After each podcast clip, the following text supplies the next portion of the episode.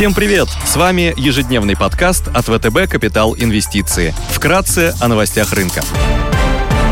Глобальные рынки. Внешний фон с утра умеренно негативный. Фьючерсы на S&P 500 в небольшом плюсе, плюс 0,1%. Однако американский рынок по-прежнему находится под давлением из-за нового всплеска случаев заболеваемости коронавируса. Евростокс в легком минусе, минус 0,1%. Развивающиеся рынки снижаются на полпроцента. Азиатские рынки также торгуются в красной зоне. Китай корректируется на фоне новой порции регулирования. Власти хотят разделить платежную систему Alipay принадлежащую Ant Group, и выделить из ее состава отдельное приложение для сервиса по выдаче кредитов. Ant Group также должна передать пользовательские данные новому совместному предприятию по оценке кредитных рисков, которое частично будет принадлежать государству. Нефть растет, бренд торгуется по 73 доллара за баррель, золото дешевеет, унция стоит 1790 долларов, доходность по десятилетним гособлигациям США составляет 1,33%. Сегодня в Японии будут опубликованы данные по индексу цен производителей. ОПЕК представит ежемесячный доклад по рынку нефти. Идеи дня. На рынке акций интересно выглядят бумаги финансовой группы Allianz SE. Allianz является крупнейшей компанией в мире по объемам страхования имущества. Компания генерирует 75% прибыли от предоставления услуг страхования, 25% от услуг по управлению активами. Немецкая страховая компания является одним из крупнейших в мире управляющих с активами под управлением в размере 2,9 триллиона долларов через PIMCO и Allianz Global Investors. В августа бумаги значительно скорректировались на новостях о начале расследования, связанного с крупными потерями управляемых компаний и фондов, так называемых Structured Alpha Funds, в прошлом году и последующим закрытием двух из них. Компания активно сотрудничает с регуляторами, к тому же, согласно заявлениям компании, инвесторы структурированных фондов были хорошо осведомлены о рисках. Менеджмент Allianz пока не может дать оценку потенциального штрафа и других убытков по итогам разбирательства, однако с момента объявления о начале расследования капитализация Allianz упала больше, чем потенциальные убытки из-за разбирательства.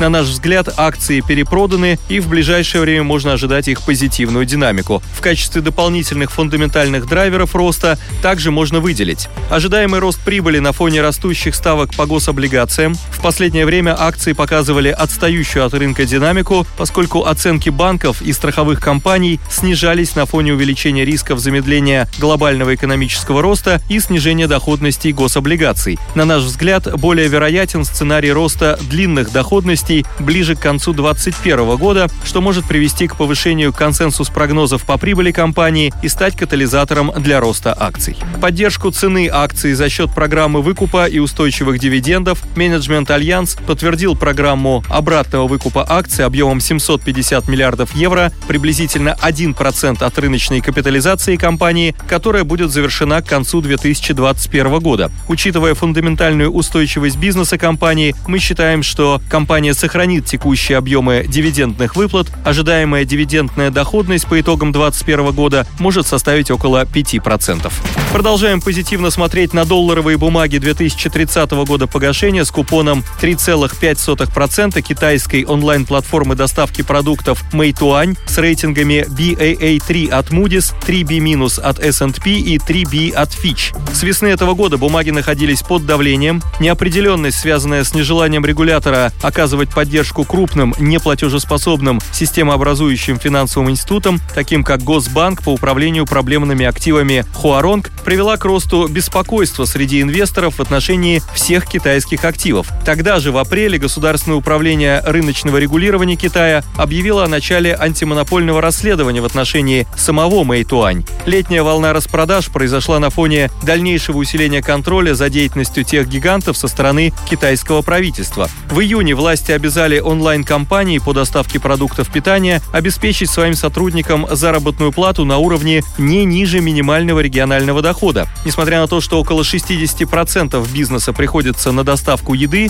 увеличение выплат по соцстрахованию в связи с предложенными регулирующими мерами не должно привести к серьезному сокращению операционной прибыли, поскольку компания способна переложить большую часть затрат на своих контрагентов В целом, Meituan генерирует стабильный денежный поток, а присутствие Tencent Holdings Limited с рейтингом А1 в качестве акционера предоставляет компании возможности расширения бизнеса за счет наращивания базы активных пользователей благодаря синергетическим эффектам и росту перекрестных продаж. У компании комфортный уровень ликвидности, Meituan не планирует выплачивать дивиденды, а средств на счетах достаточно для полного погашения краткосрочного долга. Компания заинтересована в том, что поддерживать инвестиционный рейтинг, поэтому с высокой долей вероятности будет финансировать свои масштабные инвестпрограммы, направленные на развитие сегмента e-commerce и байк-шеринга за счет доп. эмиссии, а не заемных средств. Облигации торгуются под 3,74%, потенциальная доходность на горизонте года может составить около 9%.